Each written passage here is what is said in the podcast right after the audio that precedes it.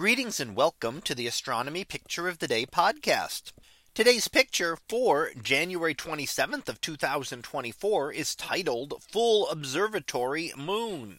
So what do we see here? Well, here we see the astronomical observatory in the foreground, and that's part of the Las Campanas Observatory down in Chile. And actually, you're seeing two telescopes there, and you can see the two domes, and they have six and a half meter telescopes within inside these. So relatively large telescopes, not the very largest that exist today. We have much larger telescopes than this now. But here up in the mountains in the desert of Chile give us very good views of the universe because they are high up in the high up above er, much of Earth's atmosphere being high in the mountains. And that means they're also up above a lot of the water vapor and the atmosphere which distort the atmosphere at much lower altitudes. Now what we see coming up behind them is of course our moon. And this was the full moon of January that occurred just a couple of days ago. And that is what is known as the wolf moon. So each of the full moons has a name uh, of it. And this one happens to be the wolf moon, which was the first moon, first full moon of 2024.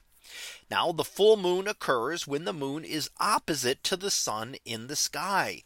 So we can tell just from looking then at this image that if we see the full moon right here as it rises up uh, uh, placed well placed with the observatory there that the sun must be setting on the opposite horizon. So right back behind the photographer would have been the setting sun.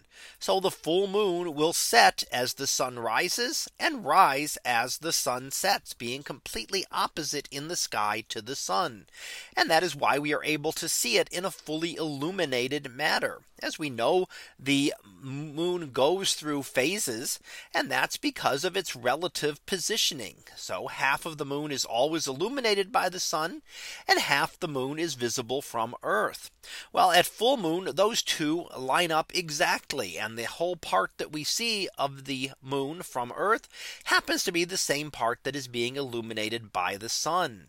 And that gives us the full moon that we see today when we can only see when only portions of it are visible, then we get the other phases from a thin crescent to a very thick gibbous moon uh, that could be visible. Now the cycle of phases takes just about one month, which is where we get our month from. So we'll have another full moon in just about a month on February the 24th, which will be the snow moon of February. So something to look forward to just just about one month from now. So that was our picture of the day for January 27th of 2024.